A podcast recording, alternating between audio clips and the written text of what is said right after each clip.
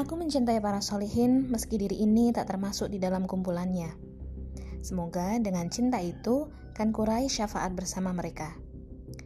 Dan aku tak suka pada dia yang maksiat menjadi perniagaannya. Meski kami dalam berbagai-bagai sama keadaannya.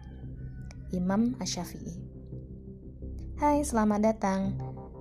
Podcast yang berusaha untuk senantiasa mengambil hikmah, ibroh, nasihat, dan segala hal yang menyehatkan jiwa. Selamat menikmati.